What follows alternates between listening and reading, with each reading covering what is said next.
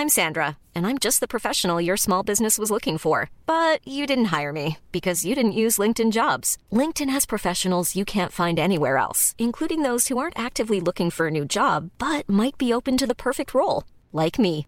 In a given month, over 70% of LinkedIn users don't visit other leading job sites. So if you're not looking on LinkedIn, you'll miss out on great candidates like Sandra. Start hiring professionals like a professional. Post your free job on linkedin.com/people today.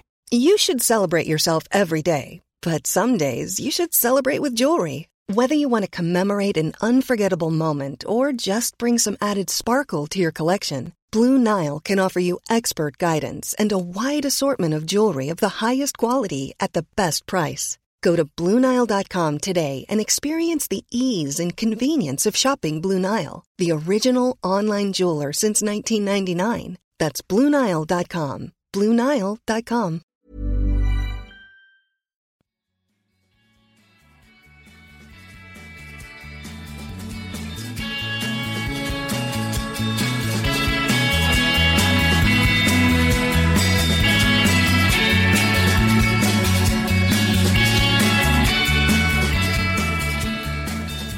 Välkommen till Klacken.nu mina damer och herrar. Jag är riktigt glad att ha med mig Filip Wolin i lurarna. Hur går det och hur står det? Jo, det både går bra och eh, står väl bra till tycker jag. Även om det är lite dystra tider just nu.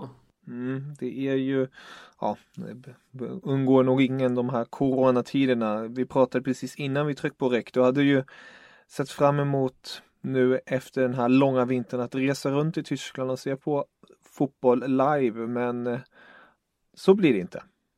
Nej, jag ska väl vara en vara lycklig att jag inte har bokat några resor än för att jag hade ju på känn att eh, det skulle kunna bli lite problem och mycket riktigt nu så har ju matcherna börjat, ja de har väl inte ställts in men det har ställts in för publik i alla fall att eh, man inte kommer att spela matcher med publik och det finns ju ingen mening för mig att befinna mig i landet i heller känns det som. Vi kan ju bara för er som vill veta statusen i Tyskland för det är lite olika från land till land. Vi har Italien som är det extremaste där all fotboll just nu eh, ja, pausad och all sport enkelt sagt, hela landet i karantän till början av april. I Ligue 1 är det ju också matcher men utan publik. Premier League kör fortfarande förutom att fotbollsspelarna inte får ta i händerna. Ehm, det är deras undantag hittills. Och sen har vi Bundesliga och där har ju hälsoministern gått ut och sagt att han rekommenderar varmt att man kör utan publik. Men det är ju upp till var och ens Bundesland som det heter, alltså län som vi har i Sverige, Skåne eller ja, sen kan jag inga mer. Småland och... Småland, just det, tack så mycket. Pinsamt. Uh, men uh, i Bundesländer i Tyskland då och då är det var upp till dem att bestämma hur de vill göra. Och då har ju bland annat Nordrhein-Westfalen som innehar Dortmund då eh, gått ut och sagt att man inte kommer spela med publik eh, närmaste tiden framöver. Då kommer ju bland annat toppmötet mellan Dortmund och Schalke vara med tomma läktare. Sen har också Bayern gått ut och sagt att man kör eh, ja, inga stora event det betyder att Bayern München då inte kommer heller ha någon publik. Då kommer ju till exempel Bayern München och Chelsea matchen i Champions League också spelas utan publik. Så det är en hel del sådana grejer just nu. Ehm, jag vet inte vad man ska tycka och tänka kring det hela. Det är bara tragiskt alltihopa. Att, och framförallt tragiskt att folk lider under detta, att bli sjuka och ja, mister anhöriga. Så vi får verkligen hoppas att det här coronaviruset sticker iväg snart tycker jag. Ja men definitivt. Sen är det ju säkerheten för allt och det är väl just för att undvika smitta. Det är väl inte heller att viruset kan man väl säga vad man vill om. Det, det är ju det är givetvis eh, farligt men det är väl inte så farligt att bara man får det så dör man. man man vill väl eh, undvika att smitta det i onödan och då känns det som rätt beslut att ställa in fotbollsmatcher där man är så himla tätt in på varandra hela tiden. Men jag tänkte i det här avsnittet då låter vi just den delen kanske, nu, nu har vi sagt det och statusen kring det hela, men vi kanske fokuserar mer på det sportsliga. Eh, det är lite mer roligare i bemärkelse. Ja, definitivt. Och då är det ju en Bundesliga som är extremt intressant just nu, både i toppen och botten och ja, i mitten också om man vill så.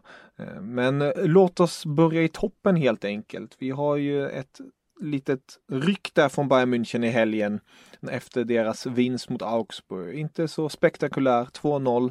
De gjorde jobbet, men nu, nu rycker man där i toppen. Mm. Alltså sedan tränarskiftet i höstas så har man ju sett ut som den här lagmaskinen som man ska vara och eh, man förtjänar ju att, att leda tabellen. Jag kan tycka det är lite trist att det år efter år är samma lag som vinner men Bayern München har gjort sig förtjänt av det och de andra klubbarna är fortfarande inte tillräckligt bra. Nu vet man inte, nu kan ju saker och ting fortfarande hända men som det ser ut just nu, i mina ögon i alla fall, talar ju allting för att det blir Bayern München som tar hem den återigen. Om ni inte har tabellen i huvudet kan jag bara påminna er lite lätt här. Det är ju Bayern München i topp som sagt, 55 poäng. Dortmund på 51 poäng, Leipzig på 50 poäng, Leverkusen på 47 poäng och Gladbach på 46 poäng. Men det måste understrykas, Gladbach har en match mindre spelad. Det betyder att de kan gå om Leverkusen om de vinner och det är den där matchen mot Köln som ska spelas imorgon när vi spelar in det här. Mm, precis. Det uppskjutna derbyt sedan det var storm i Tyskland för några veckor sedan.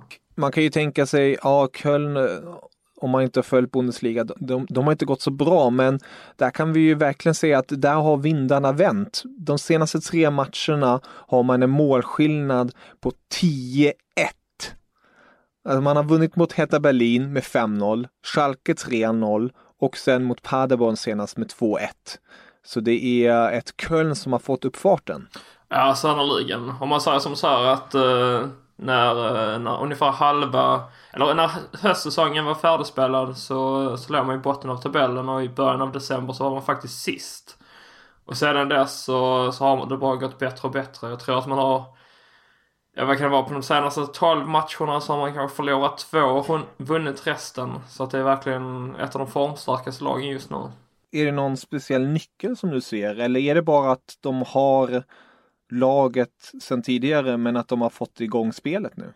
Ja, det skulle jag väl mest säga. Alltså jag kommer också ihåg när det är Marcus Gistel som har tagit över som tränare. Och jag kommer ihåg när han eh, tog över Hamburg också för några år sedan. Och då blev det också den här effekten med detsamma att spelarna jobbade mycket hårdare att det blev resultat. Men sen eh, var det en ganska kortvarig effekt. Så jag tänker att det kanske är likadant nu att man kommer att prestera här under våren, göra det riktigt bra, avsluta säsongen, kanske till och med nå en Europaplats då. Men, men sen att man, eh, att det börjar fallera igen.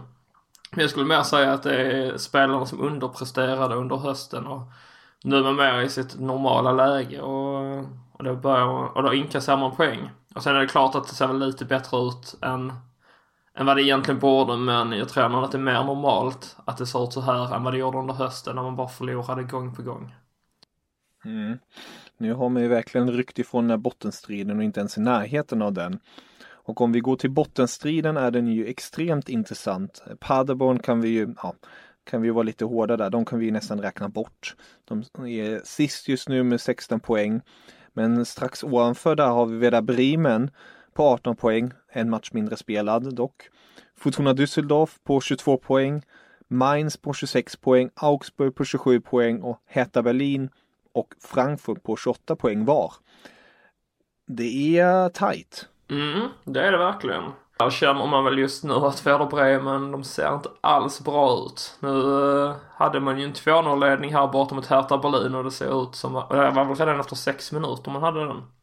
Och det ser ut att gå mot tre efterlängtade poäng men det slutade då 2-2 och det är givetvis tungt för laget. Även om det är ett steg i rätt riktning men Nej, det, det, känns just nu också som att det ska väldigt mycket till här för att eh, uh, Werder Bremen ska klara sig. Nu har de tio matcher på sig att fixa det här men jag har faktiskt svårt att säga att man kommer att klara det. Har Haft väldigt många nyckelspelare skadade så att det har ju inte varit till någon fördel men även när de är friska så, så känns det som att det saknas en spelidé och det är i så fall ett tränarskifte som ska till nu och då förstår jag inte varför man inte agerar för just nu under Kofeld så känns det inte som att han kommer kunna lyfta laget i alla fall.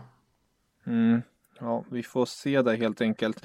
Det som eh, är lite så här kittlande är ju om Bremen nu skulle lyckas ta sig till en kvalplats där Düsseldorf är just nu. Ove Rössles Düsseldorf kan vi understryka. eh, så skulle man ju kanske möta HSV i en så kallad kvalmatch. Ja, den möjligheten finns ju. hur, hur taggade är du på den möjligheten?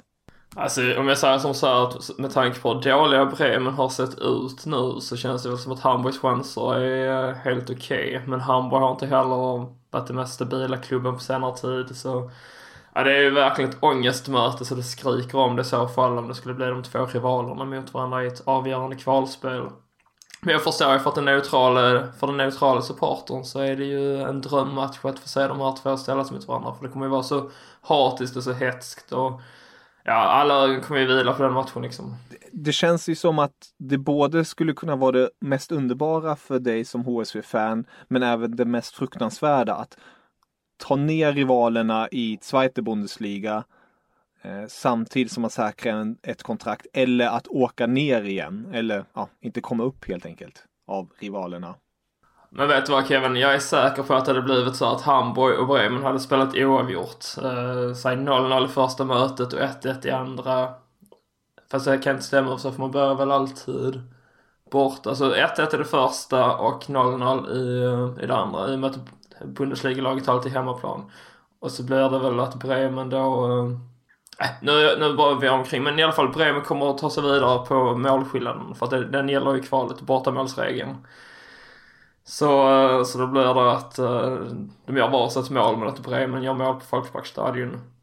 Och det blir väl den andra matchen ja. Så jag hade rätt från början med att de spelar 0-0 hemma först. Bremen och sen så 1-1 borta i, på Folksparkstadion. Och så tar de kvalet. Det hade varit väldigt, väldigt typiskt HSV kan jag säga. Mm. Det känns som att HSV är duktiga på att göra det där lite typiska och irriterande sättet. Ja, man blir alltid besviken som HSV-supporter, tyvärr. Hej, jag Ryan Reynolds. Recently, I asked Mint Mobiles legal team if big wireless companies are allowed to raise prices due to inflation. They said yes. And then when I asked if raising prices technically violates those onerous two-year contracts, they said, what the f*** are you talking about, you insane Hollywood ass?" So to recap, we're cutting the price of Mint Unlimited from $30 a month to just $15 a month. Give it a try at mintmobile.com slash switch. $45 up front for three months plus taxes and fees. Promoting for new customers for limited time. Unlimited more than 40 gigabytes per month. Slows. Full terms at mintmobile.com.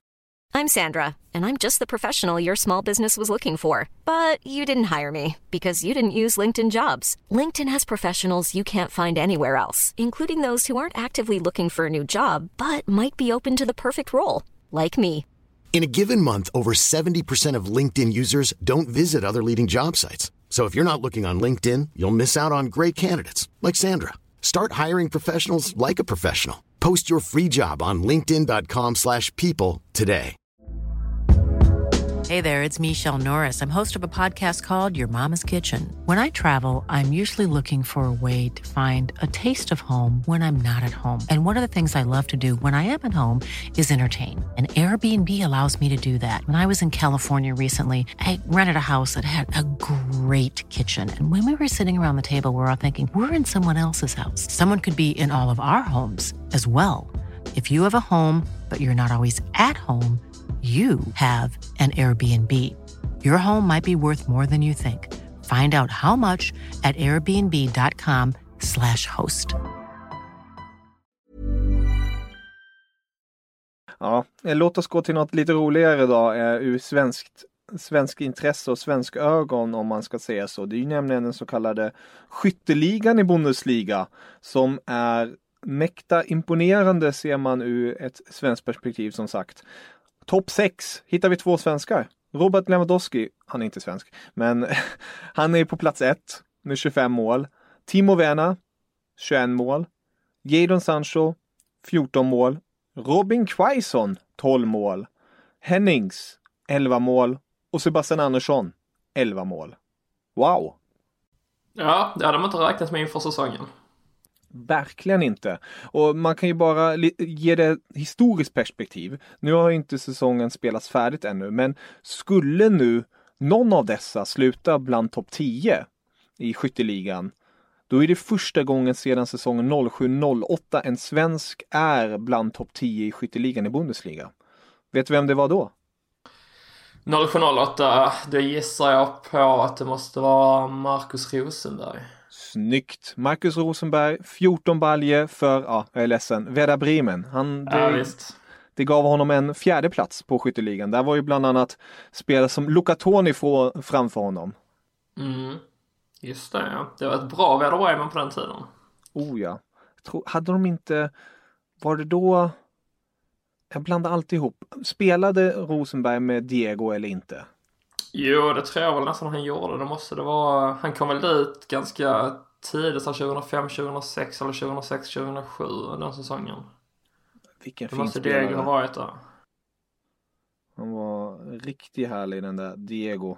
Ja, verkligen. Men hela Werder Bremen då var ju helt fantastiskt bra. Det var ju Hamburg och Bremen och München som var de tre största toppklubbarna då kändes det som.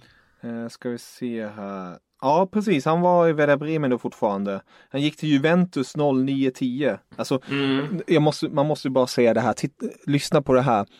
Började i Santos. Gick till Porto. Gick sen till Werder Bremen. Gick till Juventus. Gick till Wolfsburg. Gick till Atletico Madrid på lån. Gick till Wolfsburg. Gick till Atletico Madrid. Gick till Fenerbahce och nu spelar han i Flamengo. Klart han fortfarande spelar. Vad kan han vara? Så här 30, 36, 37? Nästan 35. 35, okej. Ja, jag tänkte att Zlatan är äldre och Ronaldo är lika gammal. Ja, det är anmärkningsvärt. Det visar återigen på jäkla vilken fysik de där gubbarna har. Men jag får mig det var under den vändan också som eh, Klose var i, uh, var i Bremen. Det här måste vi titta upp live nu så att man bara kommer ihåg. Det blir så lätt att man bara försvinner i, blanda ihop siffrorna helt enkelt. Ja, man blir lätt nostalgisk när det kommer till tysk fotboll också. Ja, verkligen. Det här gillar man ju oerhört mycket. Bara kort här under tiden när man söker live då. Ehm, Sebastian Andersson, tre mål på de senaste tre matcherna. Roligt att se att han tar de där stegen och fortsätter att leverera. Han hade lite tungt där, en liten, inte svacka. Det känns som att motståndarna börjar känna av hur man skulle kontrollera honom. Men nu känns det som att han har kommit igång igen. Ja, man har ju haft här hela säsongen har han ju egentligen haft de här perioderna. Eh, jag kommer I början på säsongen var det också något sånt. Han gjorde tre mål i tre matcher i rad. Sen hade han en liten torka. Sen var det dags igen för, för alltså, att han gjorde, men det gjorde han väl dessutom två mål i vissa matcher. Men han alltså, alltså att han gjorde mål tre matcher i rad. Sen har han, har han haft en liten torka fram till, till nu den här perioden. Så eh, ska man gå på statistiken kommer han väl ha en liten torka nu framöver också. Så kanske han avslutar säsongen med tre baljor sen. Mm. Han är ju den som har vunnit mest nickdueller och gjort eh, flest nickmål i ligan den här säsongen. Ja, det är väldigt imponerande med tanke på att det är hans första säsong också i Bundesliga. Känns väl som att det var Emil Forsberg som, som var den senaste spelaren där och gjorde så bra under sin debut och, och nu är det väl Sebastian Andersson då. Men jag kommer ihåg redan när han kom till Kaiserslautern från, eh, från Norrköping så kändes han ju väldigt bra. Sen åkte ju Kaiserslautern ut och då tog Union Berlin honom som var med och sköt upp dem till, till Bundesliga. Så, så redan från första början så har han ju passat väldigt bra in i den tyska fotbollen så jag är inte alls förvånad egentligen att det, att det går så bra för honom. Sen hade jag inte förväntat mig att han skulle vara med här nu i toppen av skytteligan kanske men det är väldigt, väldigt roligt att se. Det är ju också kul att säga att han både gjorde 12 mål i Kaiserslautern och Union Berlin i Zweite Bundesliga. Och nu är uppe på 11 mål i Bundesliga. Det visar ju verkligen på att han är en gedigen målskytt. Ja, utan tvekan alltså. Jag är förvånad om det inte är klubbar eh, i då Tyskland också högre upp i tabellen som rycker honom i sommar. För att det är verkligen den här klassiska target-spelaren som har blivit lite populär igen. Man har ju då Haaland och, och Lewandowski och Werner är de som, eh, som går i bräschen där. Men sen är det ju nästan Sebastian Andersson som kommer på fjärdeplatsen av de hetaste nummer 10. Eller nummer 9 blir det väl. Om jag inte är helt ute och cyklar. Så eh, så nej, han känns verkligen stekhet nu. Jag skulle tro att eh, det kommer finnas intresse för honom. Sen vet jag inte vilka klubbar skulle handla om, men uh, typ såhär Schalke eller något i den stilen. Det snackas ju mycket om att han vill till Premier League egentligen, så vi får ju se hur om det blir något Bundesliga eller inte. Men för Robin Quaisons del hoppas vi ju på att han, han stannar i Bundesliga. Mm, nej men precis. Hans kontrakt går ut 2021 så, så det är att om han inte förlänger nu eh, under sommaren här så får man ju nästan sälja honom för man har ju inte råd att släppa honom gratis. Eh. snackas ju om att eh, sportchefen har gått ut och sagt att de planerar på att förlänga men för att kunna sälja dyrare, enkelt sagt. Ja, det är också ett sätt. Ja, men Mainz har ju, det är ju en ganska liten klubb till, till skillnad från många andra som har mindre ekonomiska muskler. Men som har gjort det fantastiskt bra när man har värvat spelare. Man har verkligen hittat guldkorn och utvecklat dem. Så, så det är klart att man vill ha pengarna för Quaison här efter att det har gått så bra för honom. Sen är bara frågan vilken prisklassen kommer att ligga på och eh, vilken typ av klubb som kommer att vilja köpa honom. Men intresse lär det ju finnas i alla fall. Om du bara kort får säga vilken klubb skulle du vilja se Quaison i, i Bundesliga? Alltså jag skrev en krönika om Quaison för någon vecka sedan och då eh, tänkte jag främst Schalke kände jag hade passat honom ganska bra. Det hade passat Schalke också väldigt bra att köpa en sån spelare som Quaison som då har gjort en supersäsong i ett litet, en lite mindre klubb och så köper man den spelaren och hoppas att han ska fortsätta leverera.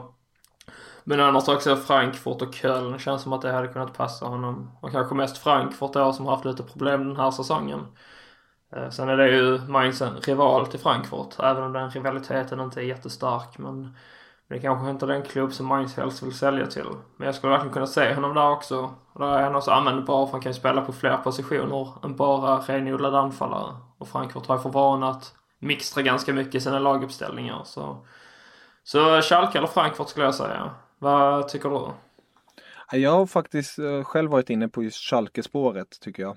Eh, jag tycker det känns som att det skulle kunna vara någonting. Ha en Harit bakom sig som eh, passar fram de där fina passningarna som man behöver och sen Ja, han är, Robin är ju en form av Han är inte den här klassiska nian och heller ingen Han är lite mellan ytter slash anfallare och det här är ju hans poängstarkaste säsong någonsin så att han har ju hittat en form av roll där som passar honom väldigt bra. Han är han är fysiskt stark, håller ifrån motståndaren och sen driver gärna in i banan och skjuter in baljan.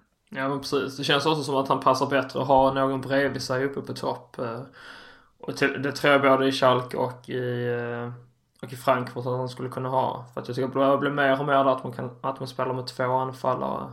Det har ju varit nu ett längre tag att man bara kört med en. Men som i Frankfurt skulle han kunna spela med typ André Silva eller med Bas Dost. Och, där Bas Dost och, eller fram. och Quaison. Ja det hade verkligen varit en fin duo måste man säga. Återgår bara kort till Bremen som vi pratade om, det där laget eh, 0708. Extremt många profiler. Eh, kan ju nämna ett par här. Klasnic, Almeida tillsammans med Rosenberg i anfallet. Max Kruse självklart också. Vi har Mesut Özil i mittfältet med Diego. Vi har självklart även Tim Borowski, Torsten Frings. Och i backlinjen, ja, hade vi Naldo, Mertesacker och i målet den stora starka Tim Wiese. Men jag tänkte Klose var det säsongen innan den 06-07 ja, var då? det måste ha varit innan där då. Um, för jag har för mig att det var i samma veva som Rosenberg också var då. Det kan definitivt stämma. Nu ska vi se. 0607. Ja, där har vi Klose. Men vi har faktiskt ingen. Jo, där har vi Rosenberg. Zidane också. Minns du honom? Ja, han var ju, eh, han var i Hamburg. Mohammed mm. Zidane som inte tror att det är Zinedine Zidane vi snackar om. Exakt, inte, inte den sidan. Han, han gjorde ingen stickare till Bremen. Nej, jag kommer ihåg att Hamburg och Dortmund gjorde ett byte där. Där Hamburg fick Mladen Petric och Dortmund fick eh, Mohamed Sidan plus att Dortmund betalade lite pengar emellan. Och eh, det var ju verkligen ett, en bra affär av HSV. En sällsynt sådan, för det brukar mest vara skit annars. Om vi återgår till nutid helt enkelt. Vi påtalade redan innan. Eh, Leverkusen är just nu på en fjärde plats. Den så kallade CL-platsen där. Glappach är tätt bakom. Har dock en match mindre spelad. Men ser man till då alltså formtabellen och lite sånt. Det är ju ett Leverkusen som verkligen har gjort det bra de senaste fem matcherna. Man har Fyra vinster, ett kryss, 14-6 i målskillnad och det är ju en viss Kai Havertz som har stått i centrum då också. Ja, han har vaknat till här nu under våren efter läget i Ide hela hösten. Eh, och sen som nu senast då Paulinho mot Frankfurt var helt fantastisk. En spelare som man inte har sett så mycket av tidigare men som nu har börjat vakna till liv. Så, så kan man fortsätta här nu och prestera under resten av säsongen samtidigt som man klarar av eh, Europaspelet och man är kvar i Europa League. Så så bör, bör det definitivt kunna bli en Champions League-plats för Leverkusen till nästa säsong. Om vi nu skulle summera, eller du skulle summera din topp och botten, vilka är det som kommer topp fyra och vilka är det som åker ner slash hamnar på kvalplatsen? Mm. Alltså jag tror som sagt att Bayern München tar detta nu tyvärr får jag väl ändå tillägga. Jag har ingenting emot klubben så egentligen men det är bara att det hade varit kul med, med ett litet troendeskifte bara någon gång i alla fall. Nu blir det väl är det tionde eller till och med elfte gången nu man kommer vinna ligan i följd i så fall. Tror jag. Ehm, men sen är det väl Dortmund-Leipzig. Det är det är hugget som stucket där som kniper andra platsen. Men någon av dem kommer det bli. Och sen kommer det stå där mellan Leverkusen och Gladbach. Och som du säger, just nu ser Leverkusen så otroligt formstarka ut. Så att det talar för att det blir dem. Men eh, det är väl en kamp som kommer att stå sig in i det sista skulle jag tro. Men jag hoppas väl nästan ändå mer på Gladbach där. I och med att jag tycker bättre om det laget. I botten så tippar jag Paderborn sist. Jag tycker ändå att man har sett en viss skillnad på dem nu, att de har börjat höja sig lite. Till exempel mot Köln senast var man ändå nära att hämta upp det här underläget, men slutade med ett nederlag. Men de är, de är helt enkelt för svaga för att klara sig kvar.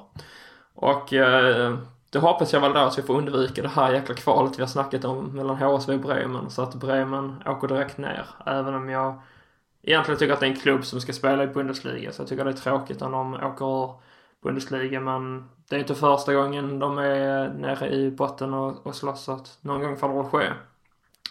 Och sen är det den där kvalplatsen.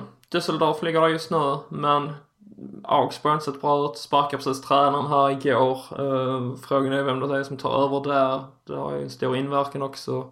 Hertha Berlin har sett riktigt risiga ut också men men jag tror väl ändå att det står där mellan Augsburg, Mainz och Düsseldorf och där tippar jag ändå att det blir uh, Düsseldorf. Tråkigt kanske men jag tror det. Ja, vi får helt enkelt se och avvakta. Vi har ju en riktigt intressant vår framför oss. Men om nu kanske publiken inte är med så får vi verkligen heja fram lagen och njuta av matcherna så gott det går. Sist men inte minst måste jag nämna, jag skrev om det i min blogg eh, och jag, jag är ju lite, ni som har läst det, jag är ju lite småkär i honom för att jag tycker det är så jävla häftigt. Det är ju Yusufo Mokoko, 50-åriga eh, anfallaren som återigen har slagit rekord. Ehm, Anfallaren som spelar i Dortmunds U19 nu för tiden, gjorde två nya baller i helgen eh, och nu har gjort nu 34 mål på 20 ligamatcher, flest genom Bundesligas U19 historia. Och han slog ju även U17-rekordet och gjorde han 50 mål på 28 matcher. Eh, vilken jäkla kille. Ja, han är inte mänsklig. Det ska bli så otroligt intressant att se när han ska ta steget upp till Bundesliga och se om han kan fortsätta leverera där. I så fall så kan ju Dortmund bara sälja Håland på en gång för då har man sin arvtagare på plats. Otroligt! Eh, men som du är inne på, hoppas verkligen att han håller även i, i Bundesliga sen. Men det är ju ett litet tag kvar. Kanske rent till hösten om vi har tur. De ska ju ändra det där regelverket från 17 till 16. Eh, och det betyder ju då att Mokoko skulle kunna spela till hösten när han fyller 16 år. Precis, Dortmund är en klubb som inte direkt har gjort sig eh, okända för att ge, ge unga talanger chansen. Så att skulle man kunna få använda sig av honom så kommer han definitivt få chansen. Det tror jag utan att, utan att blinka. Då kommer ju kanske bli ett så anfall. Då kommer ju Håland vara gammal. 19-åriga Haaland spelar tillsammans med 18-åriga Reina och 16-åriga Mokoko där framme. Ja exakt, det är han som är ledargestalten, fadersfiguren i laget. Det blir nästan larvigt att bli spelare som är 22-23 gamla gubbar. Ja, men det är väl en utveckling man går mot att det blir bara yngre och yngre. Ja, ja, någonstans ska det ta stopp men eh, vi, jag hoppas personligen i alla fall att Mokoko får eh, chansen att spela i Bundesliga snart i alla fall. Ja, verkligen. Filip, riktigt roligt att prata med dig och om man vill höra mer av dig och läsa mer av dig då är det ju självklart svenska fans som gäller, visst? Det stämmer bra det. Jag har för vana att eh, pumpa ut i alla fall typ fem texter per vecka som behandlar den tyska fotbollen så det tycker jag man kan göra. Det tycker jag verkligen man ska göra. Men då önskar jag en fortsatt underbar dag Filip så hörs vi snart igen. Tack detsamma och tack för att jag fick medverka. Dankeschön. Auf Wiedersehen. Auf Wiedersehen.